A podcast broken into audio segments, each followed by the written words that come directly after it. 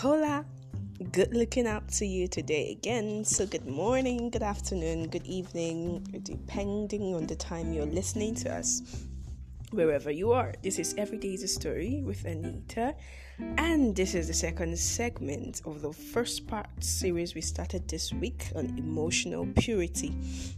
If you haven't listened to the last episode, please do well to go listen to it so you can connect the dots. But as a way of a little recap, we talked about a story as told by Bishop Nick, and we also drew lessons or a point of reference from it as to how this emotional purity thing works and how emotional intimacy works. Now, emotional intimacy is the kind of closeness and familiarity that stirs feelings and senses that promotes a bond, a union, you know, that God reserves for the marriage relationship. Now, the emphasis and, of course, the reason why we're taking this journey through emotional purity is the fact that some certain things are reserved by God for marriage relationship. Now, if you also recall to mind in the last episode, we said that emotional purity is as important as sexual purity, and that sexual purity also takes dressing from emotional purity, meaning that um, a person who is not careful with emotional intimacy is just setting himself up for a fall, you know, in sexual your sexual uh, purity journey. You get the point. Now i want to draw a balance in this particular episode and the balance is um, between um, being paranoia and you know and being antisocial. Now in that story with bishop nick there was a frame of reference that made her do what she did you know he was always coming around and never saying anything. And people were um, just assuming things around. So one of the first things to um, if, if, one of the first points where you may need to you know try to stand out defining some friendship is if you have a scenario like that where to everybody around something is going on even to you something is going on. And why would you feel something is going on? Trust me when that choir master picks up the lady in our story, in our first story, he wasn't definitely picking her to sit with her in a car like a zombie. You can imagine that, right? Sound, right? they were not, they were definitely not just sitting around in their car, you know, not saying anything from the ride to her, her house to the church. And when he's dropping her back, they're definitely not silent. They are definitely discussing, catching up on things, you know, maybe even making stops to take ice cream and all.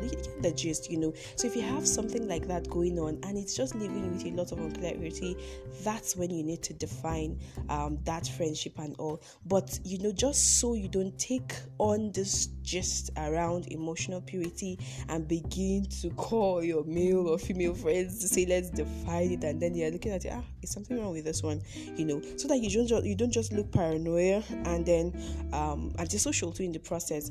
You need to understand the frame the context around uh the certain kinds of friendship that will warrant warrant you to now start checking and say okay am i being intimate with this person emotionally and all case in point point our story with Bishop Nick. And then, of course, there's one very key ingredient that will definitely make you know that this particular friendship you're having with this person is tending towards a slippery and intimate ground emotionally so that you just protect yourself. Remember, the goal is to protect yourself and to prevent yourself from having premium tears, being male or female.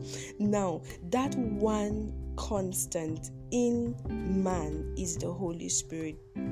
Yes, the Holy Spirit. Now you may think, um, okay, Holy, I don't really have a relationship with the Holy Spirit. The truth is that yes, you may not have a boisterous relationship with the Holy Spirit in the sense that you now know when He's saying something, you now know the leading, you now know when you're being uh, told to hold on and all. But friend, let me tell you the truth, those moments you feel something in code now, something told me, something is telling me that's the Holy Spirit trying to draw you into line and pull you into order. So if you have a friendship, if you have uh, a certain kind of situation with somebody that you're not sure if okay, this is um, a situation that is beyond beyond just normal friendship.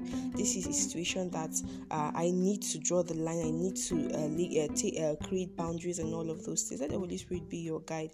But the truth is that there are very overt things that you could see around that person that should make you want to draw the line. Case in point, our story in the first episode. So I'll still keep referring to that episode. You need to listen to it to connect the dots. Now, in our next episode, we're going to talk about how women and men are created different, how their emotional needs are different, and how a situation may be very normal in the eye of a man and then abnormal in the eye of the woman, and vice versa, too. You know, so this is still every day is a story with Anita. I really promised myself to keep this episode short, so it's going to be dropping in five minutes plus only. So do stay tuned and um, you can click the notification bell to know whenever an episode drops that's if you have the anchor fm if you don't have the, have the anchor fm app you can always download it in google play app and I would appreciate your feedback. If you have questions too that you would like me to answer in any of the episodes, also drop it in my social media handle. Now, this is Every Day is a Story with Anita, and I'm signing out. Hola.